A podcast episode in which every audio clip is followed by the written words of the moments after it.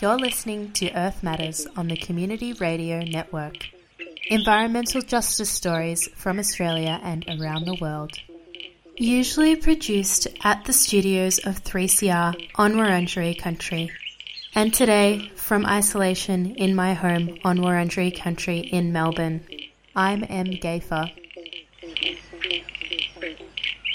It's really important to remember that the biodiversity in an environment is directly proportional to the health of the community, the human population in that area. So, in fact, you know, I'm dealing with human health, but environmental health is directly um, proportional and related to human health, and the two should work together. The right to safe drinking water has been recognised on an international level as being fundamental. In Australia, access to clean drinking water is something people living in cities don't think twice about. Every day we turn on the tap and water runs out. But is our drinking water as safe as we assume? Many regional towns across Australia are facing a drinking water crisis with increased droughts and issues with contamination of their water supply. Towns such as Hamilton, Dundurrabin, Laramba, and Ceduna have registered high breaches to Australian drinking water guidelines for toxic substances such as aluminium, pesticides, uranium, and trihalomethanes. Anthony Amos from Friends of the Earth has been compiling information on drinking water, and his map tells a more nuanced story about drinking water supply across the continent. My, my title is a land use researcher at Friends of the Earth, so I've been worried about issues like pesticide contamination and such as um, issues such as that. But in, uh, increasingly over the last few years, I've been focusing on water, impacts on water, and then um, drinking water. Most people think drinking water in Australia is safe, clean, and secure. I think a lot of people take it for granted. So, how would you respond to that? Uh, well, well, generally, I'd, I'd agree with that, um, but it depends where you live. Um, a lot of the infrastructure is set up for, to provide safe drinking water is in the cities, but generally, if you go uh, out into rural regions where the resources aren't so great and the population centres aren't so high, then um, there's all sorts of issues that come up from time to time. Um, the other problem with those small uh, rural communities is a lot of them don't have um, strong political lobbying voice. So if something does go wrong, they're not in a really strong position to um, get uh, water authorities or state governments to actually act. So, what's the research that you've been undertaking about this issue? I've set up a mapping website, uh, wateraustralianmap.net. What I've been going through is a lot of the water data provided by water authorities uh, across the country. So um, I was interested just to know what are the issues that are facing small communities and cities across the country processes are in place by the water authorities and which areas around Australia uh, are particularly more vulnerable than others to um, to problems with their drinking water. Uh, it's a map of Australia with a heap of pins on it. Don't be put off by the amount of pins. What you do then is you type in a location and you can zoom in, and basically the information on the website is um, a collation of uh, data that has breached the Australian drinking water guidelines. So the Australian Drinking Water Guidelines are set up by the National Health and Medical Research Council, and they're quite detailed, and they go into a lot of guideline levels for a whole uh, raft of substances and stuff in the water. So um, anything breaching those levels, I've tried to sort of capture and um, put on the site. And so you can you can click on your town, or you can uh, look at various substances. You mean you can click on arsenic, and you can click on fluoride or aluminium or lead, and you can see communities which have breached uh, the Australian drinking water guideline levels. So you mentioned a few there, but what would you say some of the main contaminants are that we're seeing? The whole water uh, industry set up essentially to uh, provide safe drinking water. So the number one problem uh, with drinking water, you know, historically, is waterborne disease. A lot of authorities are very rigorous in looking at E. coli, for instance, and if there's any E. coli detections in the water, that's a, a clear sort of indication that your water supply could be contaminated with, with fecal matter, and that fecal matter can contain a whole range of um, of diseases. Um, and in the past, you know, there was there were millions of people killed. You know, typhoid, cholera, Legionnaires, etc., etc. So E. e. coli has come up um, quite regularly across Australia. Um, the water authorities, once they find it, are pretty fast at dealing with it. And the main way they deal with it is through a disinfection of the water supply through the use of chlorine, which has been used uh, across Australia, well, across the world since the early 1900s. So um, the number one issue that the water authorities are worried about is E. coli. And so once you get beyond E. coli and and um, and this issue of waterborne diseases, then you get a whole range of chemical substances or minerals or even radioactive um, substances which could be in drinking water depending on, on which part of the country you live and which catchment uh, you rely on for, for drinking water. So the second biggest breach to the Australian drinking water guidelines is a it's a chlorine disinfection byproduct, so it's a class of chemicals they call trihalomethanes. And that's these uh, substances are created. So when they disinfect the water with chlorine, depending on what's in the source water, there's a there's um, a reaction with the chlorine and the organic molecules in the water, and you can create these byproducts. Um, some of them are linked with cancers, including bladder cancer and um, stomach cancer, and um, the Australian guideline levels are quite high. So, part of the reason that these disinfection byproducts are on the map is because um, everyone thought chlorine was the, was the wonder substance for disinfection, but it wasn't until the 70s that they found that there was actually these carcinogenic compounds that can form through the disinfection of, of drinking water. So, um, the trihalomethanes are recorded um, in a lot of communities. Uh, you know, uh, the southern stretches of uh, South Australia are, are, quite high. Adelaide is quite high. There's been a fair bit of work in Victoria. Um, there was a lot of communities in Victoria up to you know about ten years ago which had problems with trihalomethanes. So yeah, it's just the one probably people haven't heard of it. I mean, people might have heard of of um, fluoride and been worried about that, but you know the big one on on um, our radar has been the trihalomethanes. After that, the other big substance has been sodium. So um, a lot of rural communities, particularly in um, out in the more arid zones, are relying on bore water. And a lot of communities, particularly in the outer reaches of, say, New South Wales, Queensland, Northern Territory, South Australia, have um, recorded uh, high levels of sodium. So, sodium can be a problem in your drinking water um, if you've got uh, blood pressure issues and the NHMRC have got a guideline for sodium, but a lot of these smaller communities out in the um, more arid areas of Australia uh, are regularly breaching the sodium levels. Probably the next substance, which um, mainly would be of concern to urban people, would be lead. Um, lead is uh, frequently detected above guideline levels. And part of the problem with lead is that it can come in through old contamination through old pipe infrastructure. Uh, rarely is it found in, in, the actual water supply itself, but it's mainly caused by um, by plumbing infrastructure. So you've got all all these pipes and everything that feed into people's houses. I was quite surprised to see, uh, you know, potentially hundreds of places around Australia that record lead levels in their drinking water above what would be regarded as safe. It's a neurotoxin, and it also builds up in the body. So when you've got a water authority, what, what they'll do is they'll usually have a set number of houses that they'll have that they'll go to on a monthly or three monthly basis, depending where you live. They'll turn the taps on for about about two minutes. They'll sort of disinfect the tap, and then they'll take the sample after the taps have been running f- for two or three minutes. But if you're in a community um, or or an area where the, your taps aren't tested, then you're not too sure what will be actually coming through your pipe. So there was an issue last year in Melbourne in South Yarra where a woman was worried about uh, the quality of her drinking water. And uh, she ran her own tests, and, and the lead was through the roof. So uh, yeah, lead's a real real worry. And when we're seeing, you know, these levels that are higher that you're tracking on the map, are we seeing a government response to when those things happen? Um, generally, yes. With E. coli, the issue with contamination of bacteria that can be like an acute problem that can impact the community almost immediately. So the E. coli and the bacterial stuff is what they're really worried about. But these more chronic issues where you've got um, you know, levels of THMs, what I spoke about, or lead, uh, or even aluminium above guideline levels, then um, it's really hit and miss. That, you know, uh, they've got guidelines that the water authorities try to act to. So if they do get a breach, they'll look at their processes and try to sort it out.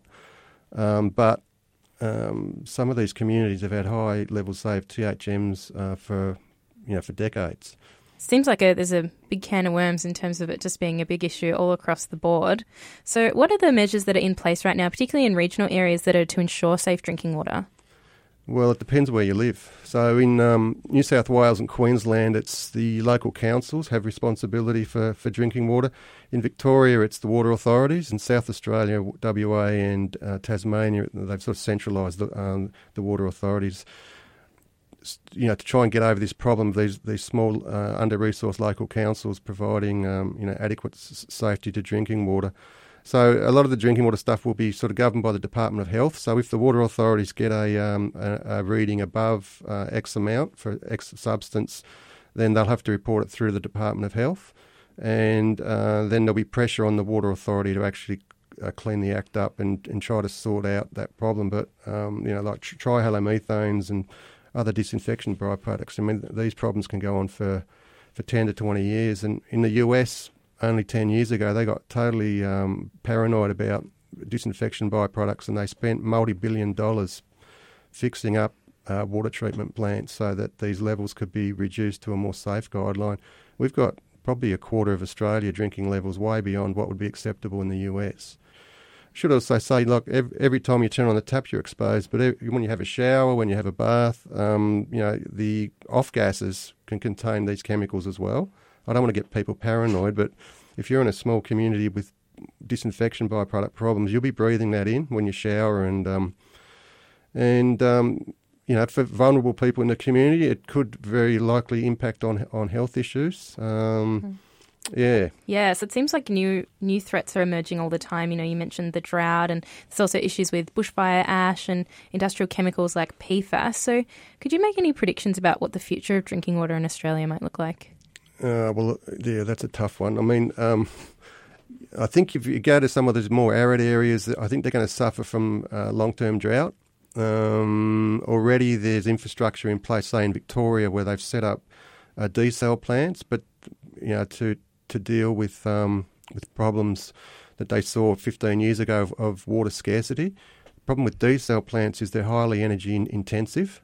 Um, they use a hell of a lot of energy, and uh, you know, and to move water vast distances from the coast into inland is it costs a lot of energy. So potentially, you're going to be looking at uh, small, sort of more localized um, water treatment plants that, um, yeah, and also you're going to be looking at uh, infrastructure where pipelines are going to be networked across the country.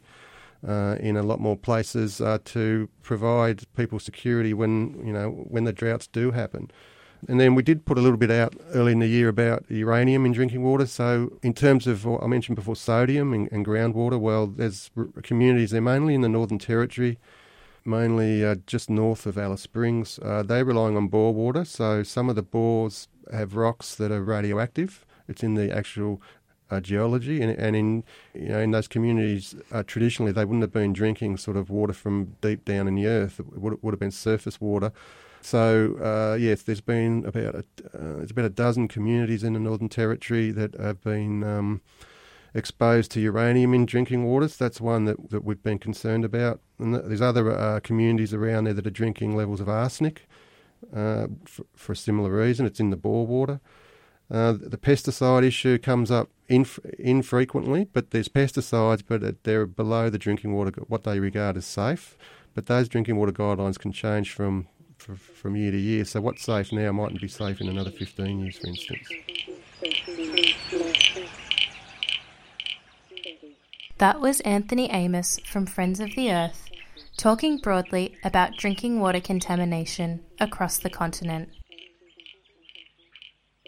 You're listening to Earth Matters on the Community Radio Network.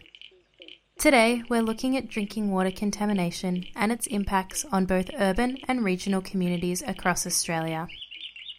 Alison Bleaney is a doctor in the Tasmanian town of St Helens. Her community has experienced the impacts of pesticide contamination in their drinking water supply for over 20 years. She's been tracking the impacts on her community and the local biodiversity and holding the authorities to account. So my name's Alison Bleaney. I'm a GP of um, 40 years or thereabouts. I've always worked in rural and remote areas and uh, islands, actually here, there, and everywhere, and I've been in Australia since uh, 1985. And um, obviously, in rural work, you not only look at individuals' help people, with individuals with health problems, but you look at communities' health, and uh, directly related to communities' health is um, the the uh, health of the area, the environmental health, uh, and all the critters that uh, live in the environment. And that's basically how I got interested in uh, water quality and the water we were drinking that um, came directly out of the catchment that uh, served the area of St Helens and Tasmania, which is um, where I've lived for the last uh, since 1989. The town of St Helens and the areas that uh, get potable water from St Helens, the outlying areas that are on tanks, and often they get um, the rainwater tanks filled up by the water from St Helens. They all get their drinking water from the catchment of the George River, which flows down from the hills at the top of the Blue Tier, up in that catchment up there, fed by several rivers, and um, eventually make their way down to the George um, estuary and out into the sea in George's Bay. When did you first start noticing that there might be some issues with the drinking water in your local area? Well, it's really interesting because it all started way back in around about 2000. St. Helens itself is renowned for fishing and tourism, um, reasonably laid back lifestyle. The George River catchment itself uh, is agriculture and forestry, forestry plantations, some native forest there, but not a lot. And um, dairy farming as well, with the local production of cheese and milk somewhere around about 2000, they just actually felt the community just didn't quite feel right. And um, we did a survey. In fact, the government did a survey at that time that was independent of me, and um, discovered that we had a very high percentage of people that were anxious and depressed ac- across all ages, which struck me as being really quite odd. Especially, it didn't fit with the uh, folk that I'd looked after in other rural areas that I'd worked um, over my years as a, a, GP. Anyway, I sort of tucked that at the back of my mind and kept working through. And then it, I realized that we were getting a lot of people who had autoimmune diseases and our cancer rates were going up really quite um, significantly, which I thought also was really quite um, unusual. I didn't go quite what to make of that. And then we had a huge flood a huge flood, one in a hundred years flood, and down the river came dead animals. So um, dead fish, dead eels, lots of dead flies, um, and 90% of the intertidal oysters at that time died. Now, the water that goes down into the, into the Georges Bay where the oysters died and where all these dead animals, dead fish mostly uh, and insects came down, um, was the water supply for St. Helens. And we had quite a lot of um, things like vomiting and diarrhea. We had some unusual uh, neurological cases at that time. So this was a way back 2005, thereabouts. I actually wondered if it tied in with the increasing cancer rates that we were seeing and increased autoimmune, you know, diseases that we were seeing in the area, and um, wondered, in fact, if it had anything to do with the water quality. And that's how I started getting interested because, you know, the thing about fish is that uh, fish can swim away from pollutants. Oysters can, but uh, fish can, and uh, the fact that they were this issue with the river, as it were, even although there was a flood, uh, that's what started us off looking at uh, water quality. And so, since that time, what are some of the main contaminants that you've found present in your area? Well, there's been a raft of um, pesticides that are used in uh, agriculture and uh, forestry, which down, come down um, rivers. And so, not only in my area, but in fact, uh, we widened it across really to have a look at what was happening in the whole of Tasmania, really. And uh, around about that time, uh, we discovered, of course, none of the councils had been looking at uh, pesticides in drinking water. Uh, at that time, the councils were individually responsible for the potable water in their own municipality, and most of them were not looking for um, pesticides. And around about that time, the um, Tipui Department of Primary Industry and Water and the Environment decided to start water sampling in freshwater catchments for drinking water supplies and also some other uh, rivers that weren't drinking water supplies. It was better than nothing, but unfortunately, it was very uh, ad hoc sampling. It was unrelated to rain events. It was, um, you know, small, just grab water samples. Uh, there wasn't any long term monitoring, um, and that uh, whole program discovered multitudinous um, pesticides, mostly the, um, the, mostly the triazines, you know, like simazine, atrazine, um, and uh, MCPA, um, and quite a, a whole range of pesticides. Which, of course, in drinking water is not such a good idea, especially when it's mixed up with things like nitrates from fertilizers. You've got your vegetation um, uh, degradation products, you've got your byproducts of disinfection as well, all of which by themselves uh, can cause serious problems, even with low levels. Um, you know, pesticides have been, many pesticides have been shown to cause endocrine disruption and can cause um, adverse effects at really very low levels. So, you've obviously been doing all this work in tracking. How have the local government and councils reacted to this research and tracking that you've done exposing these issues? well, they didn't like it. They didn't like being asked questions, and they didn't like being asked to, um, I suppose, defend their position or or or even discuss ways that they could um, improve the quality of the water. And in fact, the monitoring program for pesticides was closed in 2014. So there is very little in the way of pesticide monitoring being done now. It's not. It's being done by TasWater. TasWater um, actually took over from uh, all the councils, so they are now the, the regulation body responsible for water for drinking water in Tasmania. They are um, partly owned by the government itself um, they are completely responsible for the water. So they do their own pesticide testing, which is uh, minimalistic, um, grab samples, not related to rainfall events, and actually trying to get the exact details uh, is, has become increasingly increasingly problematic over the last couple of years you know, this is a long term issue for your community that you've started noticing in the 2000s. Have you seen any changes to policy or, you know, pesticide usage that might create a little bit more safety in the drinking water since that time? Well, I think uh, TasWater have had to become a lot more accountable than the individual councils did with regard to water. I think that's a positive thing. Um, the, the, fact is that uh, these issues have been discussed and discussed and looked at makes them more accountable and also uh, ensures that government knows that we are watching and that we are really abreast of a lot of the issues and um, those uh, issues themselves are really important. I think it's important for the community to to understand uh, what's happening with regard to their own drinking water.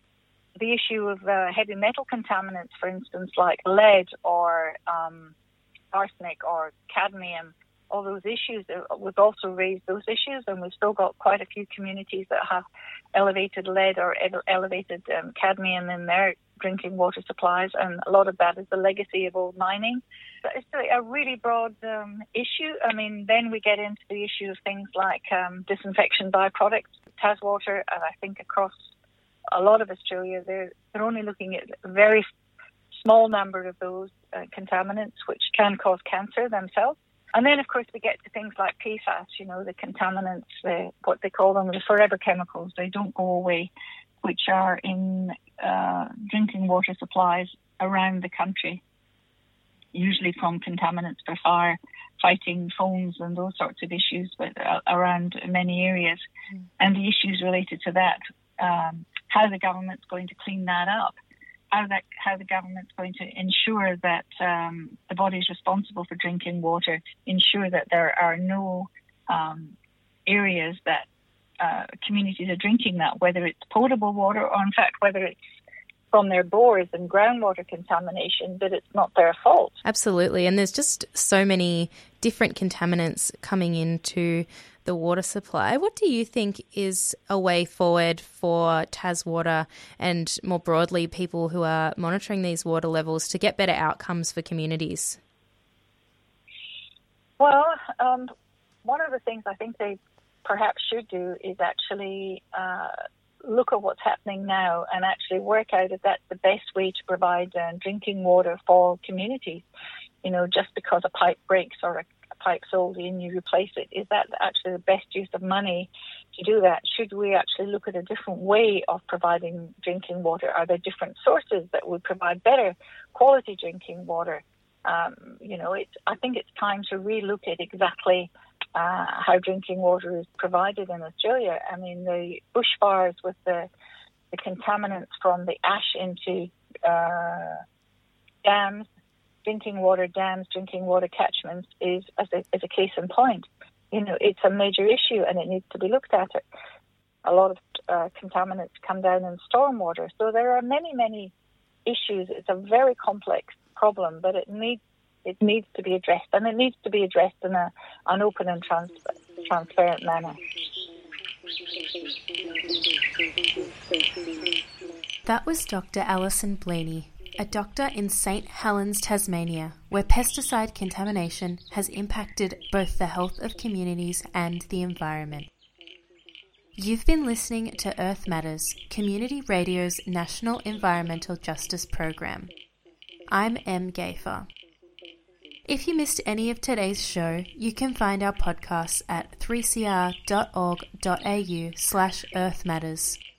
Or if you're listening via iTunes or any other podcasting service, why not rate us and leave us a review and help spread the word. Earth Matters would like to thank the Community Broadcasting Foundation for their financial support and the Community Radio Network for getting the program out to you. Earth Matters is produced in the studios of 3CR on Wurundjeri country. If you'd like to get in contact, you can send us an email at earthmatters3cr at gmail.com or go to our Facebook page. I hope you can tune in next time for more Earth Matters.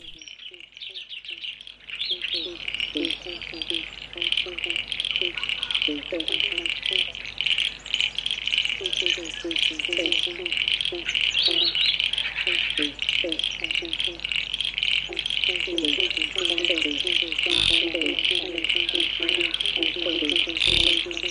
you.